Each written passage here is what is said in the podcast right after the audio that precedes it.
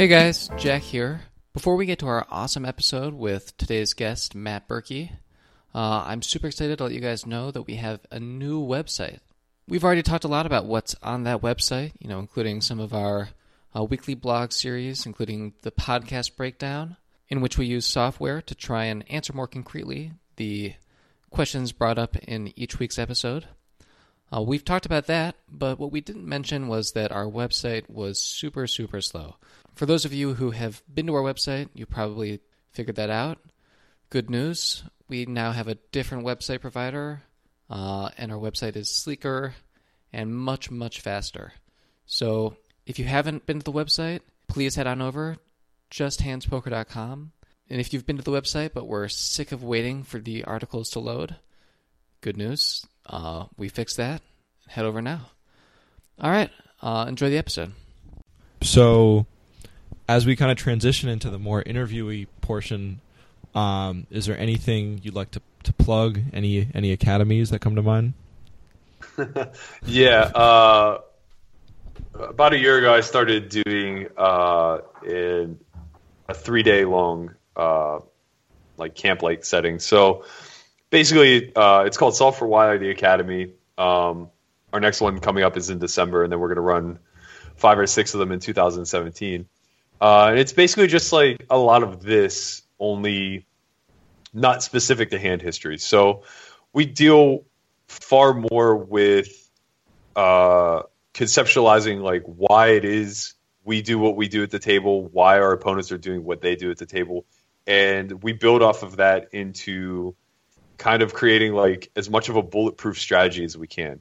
And when I say bulletproof, I mean like the foundations of a strong strategy where we can start to think our way through through hands uh, from a lot of different perspectives, rather than just trying to create uh, like the nuts and bolts of something we can always default to. I feel like the majority of the strategies that people are employing right now have no room for uh, like actual in-game adjustments and for uh, accumulated information. And particularly in the live sense, information accumulation is probably significantly more profitable than actually being able to take crisp lines and uh, you know play i guess better than your opponents. Uh, that information is just going to be worth way more to you than taking a balanced line in certain spots. So matt just then when you were talking about the Solve for Why Academy and talking specifically about live poker uh, and how in live poker the ability to accumulate information uh, is so much more valuable. I, I agree with that, but it, I think in some ways it's a little counterintuitive because uh, when you're playing live, you're seeing you know far fewer hands uh, than when you're playing online, and you can collect information from a HUD. And in terms of evaluating player strategies, you can have a much more thorough, you know, mathematical understanding playing online, uh, at least in terms of accumulating mathematical evidence. But I agree that playing live, there's a lot more information to be gained, uh, sort of counter to what you would expect.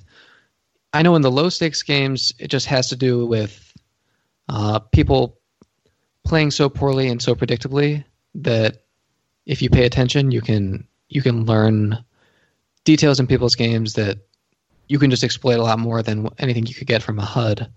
Uh, but I'm wondering if you could elaborate on that and maybe if you think there's differences between high stakes games and lower stakes games, or if it's sort of the same deal, or if there's things I'm missing which uh, turn these live games, you know, the information becomes much more valuable in those settings compared to, you know, online or potentially tournaments.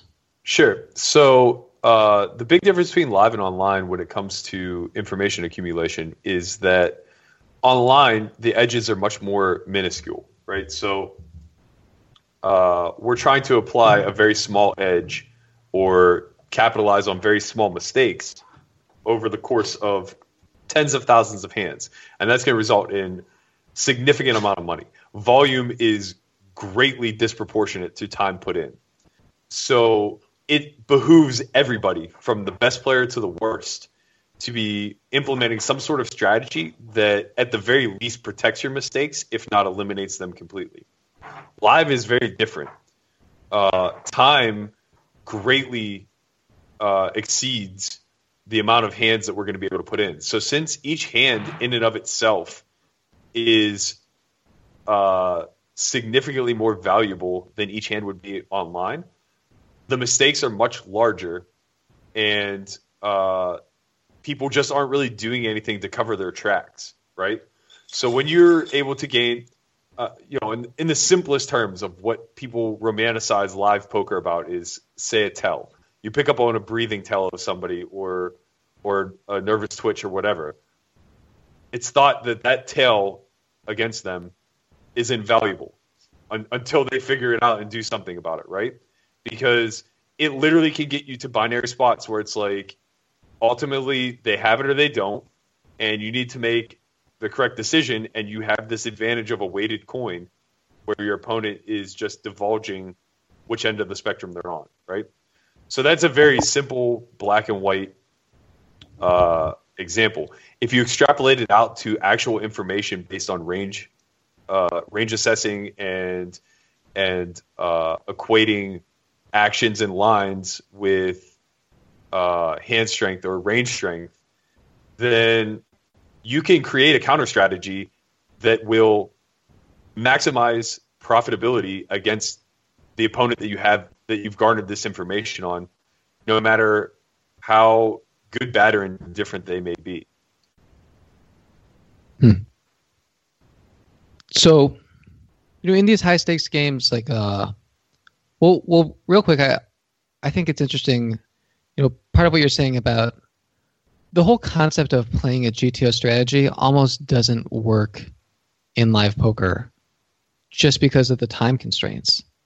So, in some ways, you know, other than at the very highest stakes, that that strategy is almost flawed just in the sense that your win rate is just not really going to be worth your time. So it's almost like that type of strategy can only exist online just from a pure like how many hands are you going to see? I mean, does that register as true with you or uh, yes, not necessarily uh, uh, it's not necessarily because of that though. It's it's more so necessarily because the exploits that are being presented in a live venue are just so vast that you're sacrificing way too much by attempting to protect your own ranges and and uh, remain balanced and things like that. Basically, like nobody's running a HUD, so uh, the time constraints are a massive a massive aspect about it, right? Like you're you're really not going to ever realize the long term without there being natural adjustments just due to uh, time and thought and, and evolution of the game. But on top of that, there's no HUD.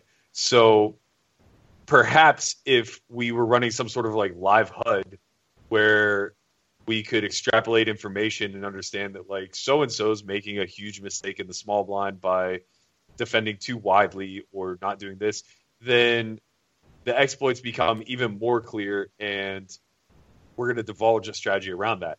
Now, if the counter to that is them understanding, like, oh, according to my HUD, I'm doing this, that, and the other from the small blind, and it's a big mistake, I'm going to have to adjust that in my strategy. Uh, you know, basically, like if if everybody was able to data mine and start to make corrective assumptions, then you'd see a lot closer to what you see online. Um, but the game would just die due to uh, the inability to apply over over volume. right? Um, the amount of time it would take to ever realize your your edge once it once it grew to be that small would just not be worth anybody's time or effort. And live poker would just cease to exist. But none of that is really ever at least in the in the near future as far as we can see likely to happen. And it doesn't really behoove any of the gambling establishments to allow it to happen either. So uh, I think like when you combine the fact that it's not the most profitable strategy you can employ, alongside with the human fallibility of it all, and the fact that nobody's applying it anywhere near perfectly or optimally as as is, you find yourself basically with just a slightly stronger version of the current bluff catching strategy. and for the best in the game, they're going to just feast upon that. So, like, yeah, you may be able to neutralize better players in the sense that you're not losing the maximum against them, but you're also like not doing anything that is putting them in tough spots that would force them to adjust to you either. So you stand no chance of ever profiting off of it. Right. I mean, unless people are going to over adjust to a bluff catching strategy. Which is just really tough to do, right? Yeah. You know, like what's an over adjustment to somebody who bluff catches too much? You're just then checking too often yourself. I mean, that, well, no, I'm saying like a bluff catching strategy would be profitable if you thought that people were going to turn around and just like try and apply a ton of pressure with a really wide range. Oh yeah, Uh, it was it yeah. was the strategy to employ in 2006, right? When everybody finally had read Super System and started to digest it, uh, you know, they understood that oh, I could just go ape shit with my nut flush draws, and it's like if you're the person on the other end, it's just like oh, I just get to check call all the time because people are going crazy with draws, and they're not as confident to go nuts with top pair no kicker but that's not the case anymore. Like, Right. you know, people's ranges have widened uh, appropriately, but their their like hyper aggressive range has continually shrunk. Yeah. So I guess what you're saying, and I, I think I agree with, is that people are just playing really well against the bluff catching strategy, and you're just leaving a lot of money on the table uh, by settling with that. Yeah, I, I don't know that people are playing well against the bluff catching strategy because I think almost everybody's playing it. Um, I think that like the guys who are good at GTO are playing really well against a bluff catching strategy, right? Because they're doing everything that the bluff catcher is doing, only more precisely and more profitably. So they're going to make a fair amount of money off of the field, um, and it's just going to like be a pecking order the better you're able to apply this type of strategy, whether it's you know being a crisp GTOer at the top or uh, somebody who just like is a complete station at the bottom, everything that falls in between will dictate uh, how profitable you are against the field. The monkey wrench is when a guy like me gets thrown into the game, who just, as far as the eye can see, is a batshit crazy maniac, but in all reality, it's I've just created a strategy that hyper exploits uh, this like passive check calling style. Right. I mean, I, I now I, I think I understand better what you're saying. You know, because the so let's say the GTO bluff catcher can't be exploited by definition, but he that person is not necessarily, or is definitely not who you're talking about. I mean, I still am because like I don't agree that they can't be exploited. Obviously, Eh, by definition, yes, but like we're nowhere near achieving that yet. Right. So like, yeah, they can't be exploited by a lesser bluff catcher. But So there are certain certainly strategies that can exploit them. So at first, I thought you were saying that even the GTO bluff catcher is leaving money on the table because they're just not choosing the best strategy for the game. And I think Right. you would probably stand by that. But I think Mhm. what I, what I didn't realize you were also saying is that well that that bluff catcher is not anywhere near GTO, and you know I'm also taking advantage of that player. Yeah, for sure. Uh, yeah, I feel very confident in that, and a lot of it just also has to do with um, the way the variables change live. So when you start to add deeper stacks, when you start to be playing in full ring games rather than six max the majority of the time, like these are all difficult variables for GTO to solve. I mean, hmm you know, the closest we've come so far is uh, the the Carnegie Mellon bot that kind of sort of held its own for a short period of time against the world's best, but it was a very simple dynamic, right? It was heads up, 100 big blind poker, and that's just nowhere near what we're viewing in the live venue.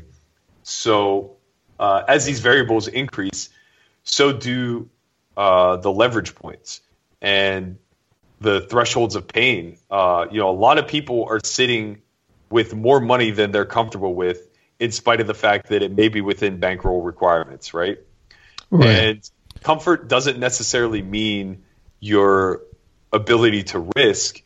it means your ability to maneuver as well. Mm-hmm. So there's pro- there's plenty of people who are sitting with three, four, five hundred big blinds that can afford it, but can't strategically maneuver that stack. It's too deep. It's too complex for them. They put themselves in too many difficult spots.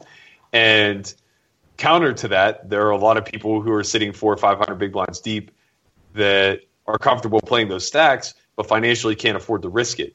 And all of those will create points throughout the course of a hand, a session, whatever, where they're simply being leveraged by their stack. And the the psychological uh, attachment to risk that comes with that stack. Hmm. It, yeah, yeah, it's also interesting that I think a lot of probably the best bluff catchers are just exponentially more comfortable with 100 bigs and 400 bigs. Sure. Yeah. M- Matt, how you know how common is this in like different stakes? You think? Because I, um, in a recent podcast recording, you know, I was kind of cu- talking with Jack about how you know even at like a two five game, I'm playing with people that are millionaires or you know making six figures, and like they get scared shitless if they have to like do what they perceive as something risky with 500 bucks basically like as a society we're very risk conservative and we're kind of taught to be uh, protective of the money that we accrue the money that we're risking make smart decisions etc and i think that this extrapolates throughout all stakes it's like you know i've played as high as anyone in the world and there are billionaires who just like still don't have the stomach to be putting in 50,000 with middle pair even though they may feel like they're being bluffed in the moment and a lot of that mm. also comes with like a gap in knowledge right? That's that's another not only is it a hurdle to get over the concept of risking x amount of dollars with what you perceive to be the correct play but it's also a big hurdle to get over defining what's a correct play and feeling confident enough to understand that you're right and then pulling the trigger. Yeah so yeah, I mean, like you know, the strategy that I personally put a big emphasis on, and, and the one that we teach at Solve for Why is it's a lot less based on card distribution and things like that, and it's more creating an edge in the points that make people most uncomfortable, and understanding like where those leverage points are, how we can uh, use them to our advantage, as well as like you know, kind of adopting like a little bit of a gambler's mentality, understanding that giving action receives action, and that there's a big value to being the catalyst to starting a good game or making a bad game good, and all the kind of like soft skills that that come into play with being a live professional. Sounds like it'd be really valuable to a lot of people, myself included. So, what what is this uh, TV show that's going to come out of it? Um, so that's kind of on the back burner. It's it's something that we've been in discussion with for a long time, trying to get it brought to fruition. But um, yeah, so we have uh, a more immediate project that uh, we're hoping to get launched on Poker Central in April. Uh, it basically, when I knew that I was going to play the Super High Roller Bowl, I wanted to kind of document the preparation that I plan to put in it. So I had a film crew come back to me or come back with me to Pittsburgh um, and basically just follow me around, uh, getting a good feel for my backstory, like where I came from, how I got to this point so far, all while also uh, recording the training process that I was putting myself through, familiarizing myself with the field, kind of like teaching myself and understanding like where the leverage points are in high rollers, uh, just in the structure alone, let alone uh, you know where the the big points to navigate would be uh, as the field dwindled and, and things along those lines.